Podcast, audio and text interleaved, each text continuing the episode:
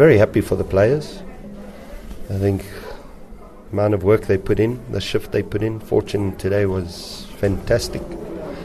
Uh, Mbasuma today was fantastic. Zakri was, even though the chances, he worked his socks off and a lot of uh, creativity from him. Uh, I thought even the defenders done very, very well over the, the 90 minutes. The defence done well. So overall, very, very happy. To be honest, I thought we started very well and we should have killed the game off in that first half. I think we had at least four or five great opportunities.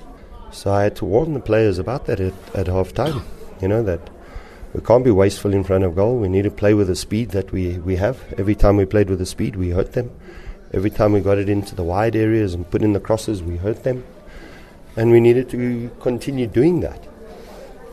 Uh, the second half, they made a tactical change. They brought Aubrey because he was playing as a false right winger. They brought him and played him as a 10 inside. We didn't recognize it quick enough. He found a pocket of space and he punished us.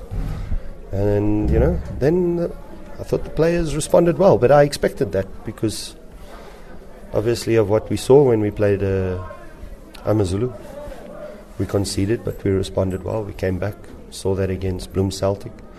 So I expected that to happen. But, you know, it was only once we started playing in those wide areas again that we, we started to cause them problems. It's been like that since I've been here, you know that. Every time I've won, they've won. Every time I've lost, they've lost. So that's the disappointment for me, you know. We, we would have liked to have gone level with them all and, you know, game on, you know. But now doesn't change anything really. We've still got to go to Baroka. We knew that. We had to go to Baroka and do something and get something from it, you know. And uh, so that hasn't changed.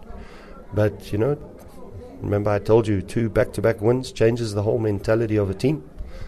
And, you know, I know they'll be highly motivated going into into that game.